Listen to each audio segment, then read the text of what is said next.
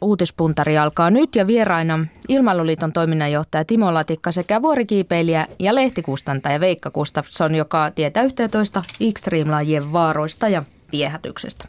Jämijärven kautta Nepaliin ja, ja suomalaisessa opettajahuoneessakin käymme tämän uutispuntarin aikana. Tervetuloa Timo Latikka Veikka Gustafsson. Kiitos. Kiitos.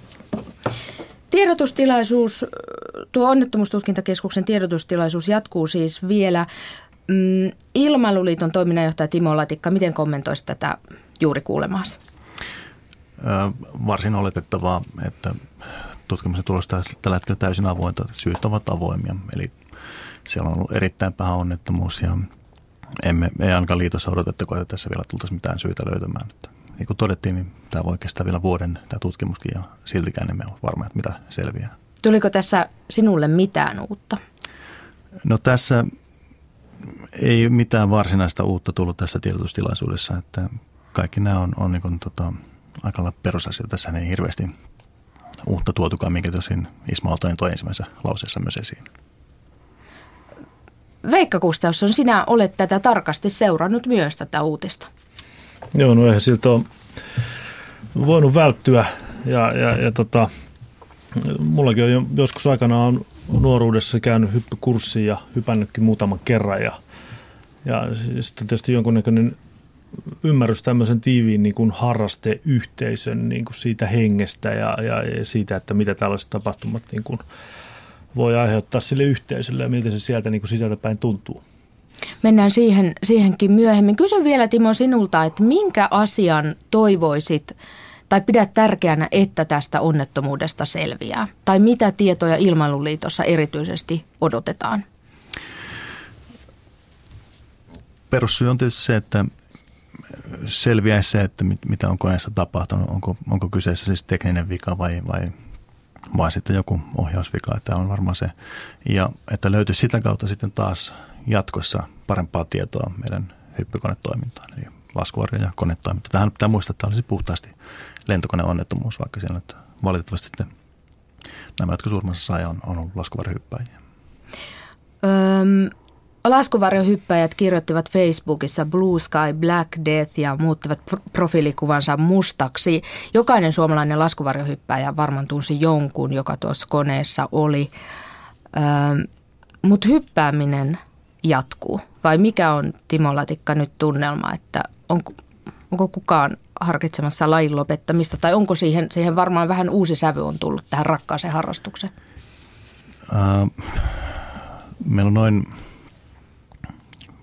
liiton rekisterissä on 2500 hyppäjää tällä hetkellä ja et en voi ihan jokaisen puolesta puhua tässä, en heidän ajatuksensa niin tarkkaan tiedä. Mutta se, mikä tässä varmasti on, että hyppäjät, kun tähän harrastuksen parin hakeutuu, kyllä he tiedostaa, että tässä voi olla joku riski. Se, mikä tunnelma tuossa nyt on, on, on meidän hyppypiirissä, on, on varmasti surua ja ehkä semmoista pientä ankeuttakin – ja ehkä, ehkä pientä pelkoa, että miten, mitä, olisiko tämmöinen voinut tapahtua omalle kohdalle, mutta mä uskon, että hyppääminen jatkuu, jatkuu Suomessa ja oikeastaan hienoja eleitä tehtykin, eli tuossa on ollut myös jo tämmöisiä muisto- kautta kunnioitushyppyjä näille surmansa saaneille. Veikka Gustafsson, sinä olet paitsi hypännyt laskuvarjolla, niin kiivennyt maailman katolle, maailman korkeimmille vuorille ja myös sille kaikkein korkeimmalle Mount Everestille. 3000 ihmistä on sinne päässyt, 250 kuollut suurin piirtein. Näin pidätkö itseäsi onnekkaana, että olet elossa? Tota, pidän. En ole jäänyt tota, lisääntyneen venäläisen rekkaliikenteen ansiosta yhden venäläisen reka, tai yhdenkään venäläisen rekan alle. Et senkin takia pidän itseäni erittäin onnekkaana. Tota, No, no vastaus kysymykseen kyllä pidän itseäni onnekkaana.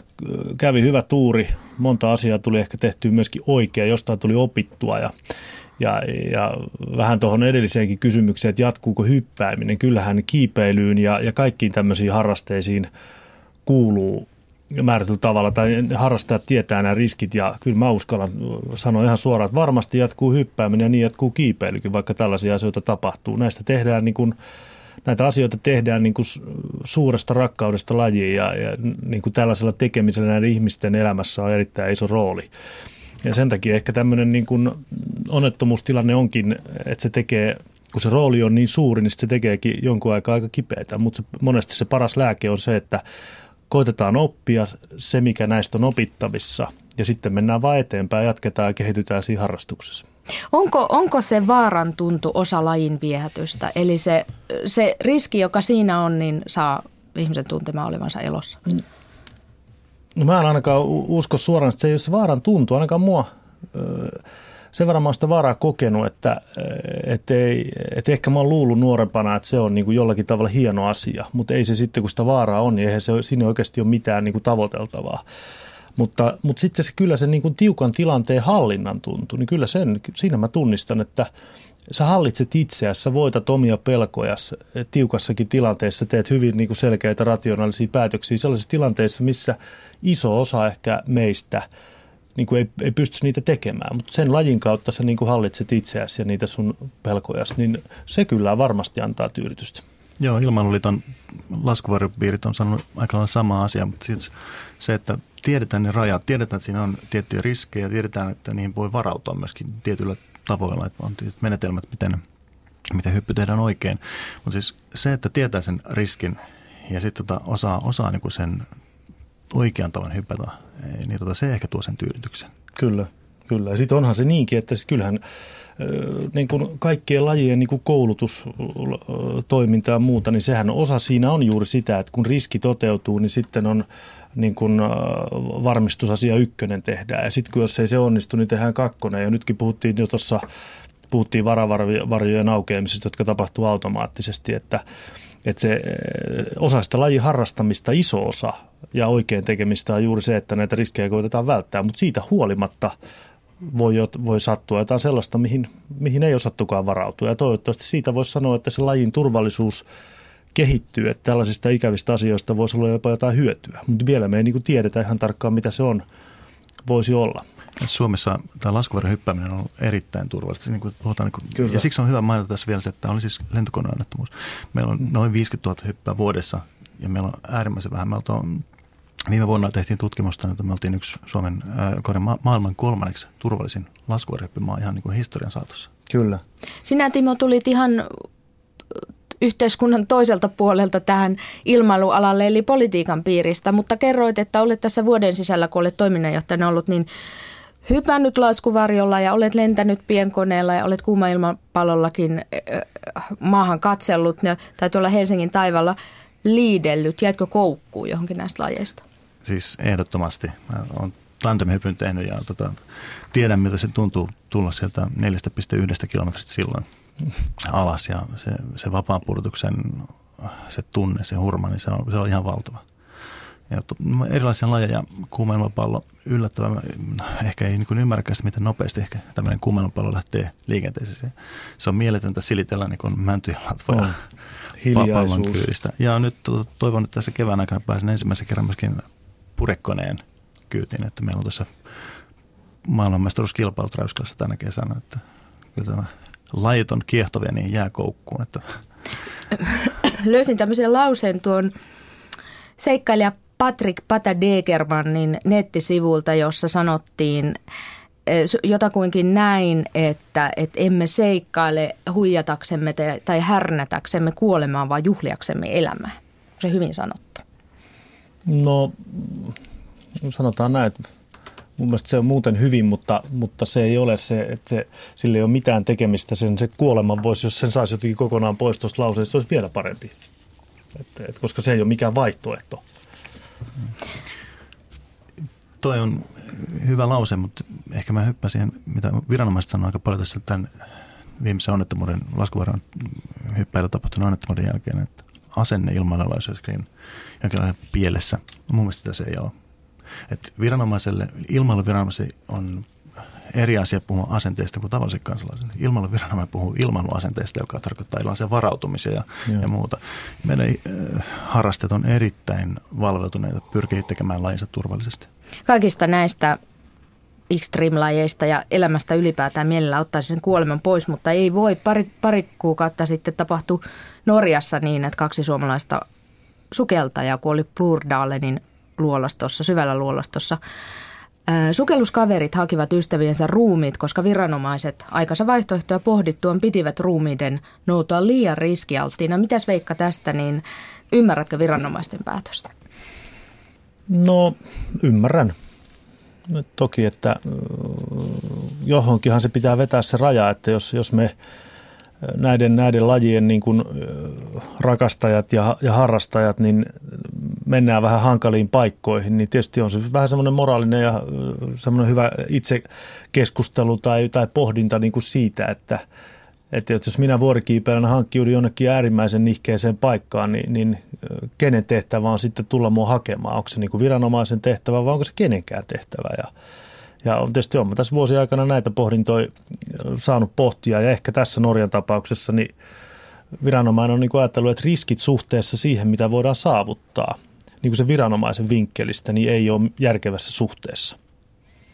Että ei kannata kenenkään elämän henkeä riskeerata kuolleiden vuoksi. No mä oon ainakin vahvasti sitä mieltä, että kyllä tämä elämä on meitä niin kuin eläviä varten ja, ja keskitytään niin kuin siihen ja, ja, ja tota, ja sitten tällaisissa tapauksissa toki kaikki kunnioitus ja, ja, ja surutyöt ja tällaiset asiat, ne, ne, ne tietysti kuuluu pelihenkeen, mutta, mutta kyllähän niin kuin, ainakin vuorikiipeänä voi sanoa, että kyllä tuolla tapahtuu tuolla vuorilla kyllä semmoinen määrä hölmöilyäkin, että mä niin kuin, kyllä kaikkiin ihmisryhmiin mahtuu niin kuin aina sellaisia fiksumpia tekijöitä ja vähemmän fiksuja tekijöitä, jotka sitten, ja on erilaisia motiiveita ja tulokset on sen takia erilaisia.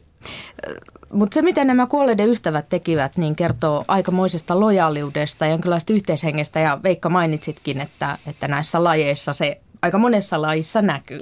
No se on, niin kun, se on näiden lajeiden yksi hieno piirre. Nehän on vahvoja kokemuksia meille, meille harrastajille ja niin kun yksilöinä plus sitten niin kun ryhminä. Sehän on oikeastaan näiden yksi lajien suola. Mennään yhdessä – otetaan niin kuin, tota, tehdään joku sellainen asia, missä jokainen vähän niin kuin voittaa itseään. Niin kuin vahvoja yhteisiä kokemuksia, niin kyllä siitä syntyy niin kuin huomattavasti tiiviimpi yhteisö kuin nyt vaikka tämmöinen normaali työyhteisö, mikä muodostuu tässä joka hetki. Niin kyllä mä väitän, että jollain hyppyleirillä tai sukellusleirillä tai kiipeilyreissussa, niin se on, se on tanakampaa yhteistyötä kuin tämä työ. Uskon sen. Mennään sitten toiseen uutiseen, joka, joka liittyy tähän asiaan siihen että otetaan toisten puolesta hengenvaarallisia riskejä tai aiheutetaan toiselle hengenvaarallisia riskejä. Uutinen tulee Nepalista ja se kertoo, kuinka 16 serpaa kuoli lumivyöryssä ja muut minimaalisista korvauksista ja työnsä vaarallisuudesta hermostuneet serpat uhkaavat lopettaa kiipeilykauden, mikä tarkoittaisi myös sitä, että ulkomaisten kiipeilijöiden Himalajan retket keskeytyisivät. Ja serpathan ovat Nepalin vuoristoheimo, joka on tottunut auttamaan kiipeilijöitä, kantamaan tavaroita, asentamaan köysiä – ja Veikka Gustafsson, sinäkään et varmaan olisi Everestin huipulle päässyt ilman serpoja vai olisitko? No ainakaan silloin ensimmäisellä reissulla, kun, kun serpakantajat kantoi suurimman osan mun tavaroista ja, ja, ja happipulloista, joita sitten huippupäivänä niin kuin hengitin, niin en, en, en usko, että olisin ekalla reissulla päässyt. Enkä sitten välttämättä olisi saanut semmoista kokemusta, eikä olisi välttämättä tullut toisia reissuja. Mutta jälkikäteen sitten on tehnyt kaikki reissuni ja nousuni pois lukien niitäkin keikkoja, jolloin mä olen ollut töissä tekemässä jotain muuta kuin omia, niin kuin toteuttamassa omia kiipeilyintohimoa, niin, niin, niin, tota, niin kyllä niillä serpoilla on ratkaiseva rooli. Että kyllä tuo Himalaya-kiipeilyhistoriaa meillä länsimaisilla sinne huipulle pääseminen olisi kyllä huomattavasti hankalampaa ilmaista paikallisen väestön apua, mutta mä nyt oikeastaan sanoisin näin, että se on apua kyllä, mutta hehän ovat töissä ihan samalla tavalla kuin mekin olemme arkisin töissä ja, ja, ja siitä siinä oikeasti on kysymys. Ei siinä ole kysymys siitä, että nyt haluaa jollakin tavalla auttaa. Ehkä ne enemmänkin miettii, että sekaisin on niin kuin länsimainen maailma, kun tänne raahautuvat, niin kuin, kun löytyy yksilöitä, jotka tänne haluaa. Mutta onneksi me saadaan töitä. No jos, jos tuota niin, niin Sherpat nyt sitten tulevat sieltä Himalajan rinteeltä alas ja se tarkoittaa – se tarkoittaa sitä, että satojen kiipeilijöiden Himalajan valloitus keskeytyy ja vuosien fyysinen ja henkinen valmistautuminen ja sponsorirahan kerääminen ja kaikki tämä, tämä pitkä, pitkä vaativa projekti niin valuu hukkaan ja maailman kattoja valloittamatta, niin se on varmasti valtava pettymys. Ketä te tässä ristiriitatilanteessa ymmärrätte? No mä sanoisin, että toki, toki Serpankin pitää saada palkka siitä työstä, mitä he tekevät, ei siinä mitään. Mutta sitten on tietysti vaihtoehto, jonka sanon, että tässä loka joulukuun aikana suomalainen Ansi Soila saksalaisen ystävänsä Klaus Ulmanin kanssa lensivät purjekoneella Everestille. Että. että siis nyt pääsee niinkin. niin, tota, että helpommalla mm, mä heitän, mä heitän tämmöisen omaan parinkymmenen vuoden kokemukseen niin kuin työskentelyyn Serpojen kanssa perustuen, niin mä heitän tämmöisen perjantai-iltapäivään niin kuin arvauksen siitä, että se, mitä me luetaan kansainvälisistä viestimistä, niin se totuus siellä kentällä tai siellä jäät, kumpujäätikö alaosassa, niin se voi olla hieman toinen ja, ja voi olla, että tämmöisestä tästä niin kuin lakkoilusta ja muusta, niin tai, tai he ovat ilmoittaneet, että he, he niin kuin lopettavat, eivät halua nousta sinne vuorille. Se saattaa olla tämmöinen työtaistelu toimia. Se on niin sanottu iltalypsy. niin, niin, se voi olla. Ja nythän siinä on käynyt sitten niin, että ihan viimeiset tiedot, mitkä mä katsoin ennen tänne tuloa, on se, että että nämä isoimmat operaattorit, ja operaattorit on siis nämä länsimaista johdetut retkikuntajärjestäjät, jotka työllistää nämä serpat, niin he ovat, jos taas käytetään näitä työtaistelunimikkeitä, niin julistaneet työsulun. Ja oikeastaan ovat päättäneet lopettaa tämän kauden tähän. Ja nyt kun mietit, kysyit siitä, että onko se pettymys näille, ketkä ovat keränneet paljon sponsorirahaa ja, ja once in a lifetime unelma ei toteudukaan, niin on se heille pettymys, mutta varmaan moni heistä miettii, että he olisivat voineet olla siellä lumi, lumikasojen alla, mihin tämä serpajoukkio jäi. He jäivät kumminkin henkiin ja se on kumminkin sitten ehkä siellä mutkan käytyä ja vähän telttailua, telttailtuaan siellä Everestin juurella ja siinä ympäristössä, niin ymmärtää, että se onkin jo aika hyvä saavutus. Okei, kaikki ei kyllä valitettavasti ymmärrä sitäkään. Onko tullut koskaan pettymyksiä? Oletko joutunut poistumaan rinteestä, että pääsykö minä halusit? Voi vitsi, tota, puolet reissuista melkein on päättynyt siihen, että en ole päässyt huipulle, mutta kyllä mä sitten yleensä sen verran jääräpäinen ollut, että mä oon sitten – käyty aina kotona niin kuin syömässä suihkuissa ja kerännyt uudet rahat, niin mennyt ensi vuonna uudestaan ja, ja, ja, ja yleensä päässyt sinne, minne on halunnut. Onhan se sillä hetkellä, kun käännytään ympäri, he, pieni pettymys, mutta et, et riippumatta siitä, mikä on ollut metrimäärä, mikä on saavutettu, kun tulee vaikka Suomeen kaksi-kolme kuukautta oltua Himalan, niin aina on kiva tulla ja aina se on kumminkin loppukädessä hetken niin kuin pettymystä lukuottamatta niin positiivista. Tämä on nimittäin ilmailussa se kysymys, mikä pitää muistaa aina, että jos, jos me tiedetään, että on huono sää tai on tulossa huono sää, se ottaa vähän pidemmälle eteen, niin silloin ei lähdetä lentämään. Tulee ehkä joku pieni Totta. pettymys. Mutta Olen ollut monta kertaa kentän laidalla odottamassa ja ehkä sen takia munkin ilmailuharrastus tai hyppyharrastus aikanaan vähän loppu, kun olin muistaakseni niin toisen viikonlopun olin kentällä pääsemättä niin kuin koneeseen, niin sitten mä niin kuin jotenkin koen, että, että mä, mulla pitää olla enemmän actionia kuin täällä, mitä täällä kentällä on tarjota. No mitäs Veikka tästä Serpojen tilanteesta osaat kertoa, että he he protestoivat sitä, että he eivät saa riittävästi tästä näistä turismituloista, joita, joita Nepaliin kiipeilijät tuovat. Siis Nepal yksi maailman köyhimpiä maita ja nämä turismirahat ovat hyvin tärkeitä, mutta ser, serpat kokeile, kokevat, että he saavat niin kuin minimaalisen korvauksen suhteessa riskeihin. Ja sitten toisaalta toinen asia on tämä, että jos jotain sattuu, niin pelastuspalvelu, Nepalin pelastuspalvelu lienee olematon. No tota, tietysti me, kun kysymys Nepalin kaltaisesta maasta, yksi maailman köyhimpiä maita, kehitysmaa, niin tämä meidän tämmöinen äh, niin kuin jos me ajatellaan Suomessa toimivia julkisia tahoja ja heidän vaikka rahan keruuta, niin jollakin tavalla voisi ajatella, että ne menee johonkin yhteiseen niin kuin valtion pohjattomaan säkkiin. Niin sitten taas Nepal ja Nepalin niin kuin kiipeilystä sääntelevät viranomaiset, niin – mun niin kuin kokemus on se, että ei, ei se raha, mikä on iso raha, mikä maksetaan siis nä lupamaksuina ja kaiken näköisenä joutavana byrokratiana viranomaisille, sille ei ole niin kuin, se päätyy jonnekin aivan muualle kuin, kuin mihinkään niihin kiipeilyasioihin tai se on hyvin semmoista No se on hyvin turhauttavaa, mutta se kuuluu siihen pelin luonteeseen ja se kannattaa ottaa vaikka niin kuin suurena kulttuuriseikkailuna.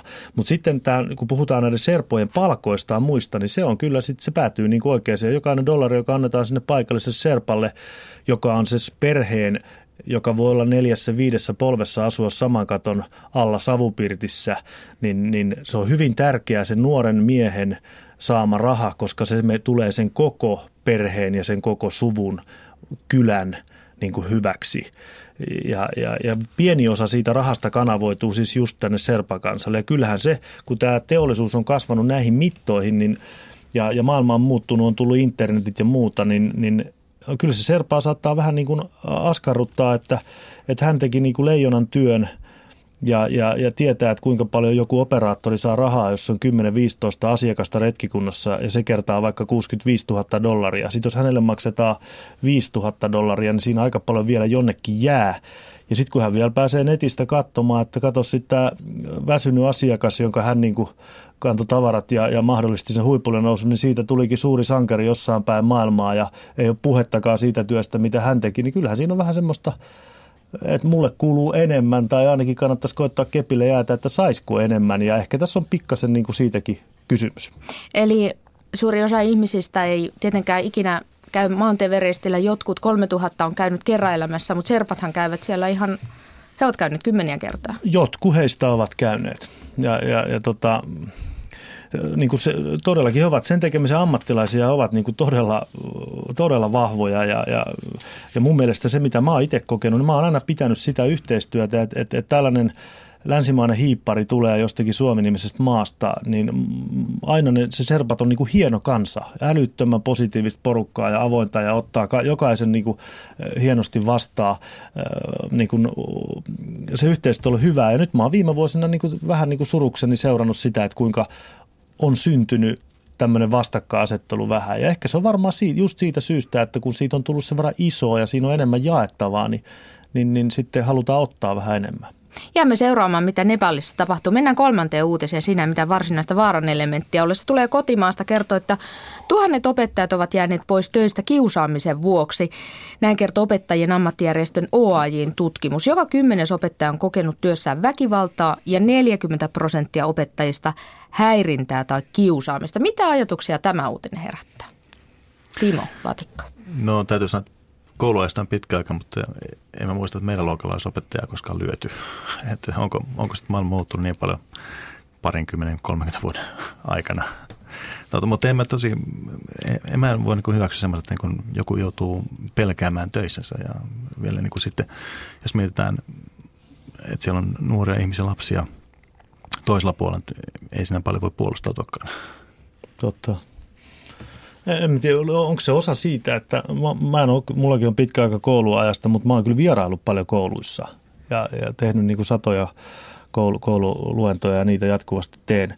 Tota, onhan se maailma muuttunut vähän siinä mielessä, että onhan ylipäätänsä tämmöinen niin kuin auktoriteettien arvostus ja kunnioitus niin kuin heikentynyt varmaan yhteiskunnassa ja, ja aikuist, niin kuin, että et, et, et lapset kunnioittaisi niin kuin aina sitä, mitä aikuiset sanoo. Eihän se ole, ja, ja en mä tiedä, kyllä se varmaan nyt tätä sitäkin voi miettiä tätä asiaa niin kuin itse pienten lasten vanhempina, niin, niin kyllä se varmaan lähtee sieltä kotoa.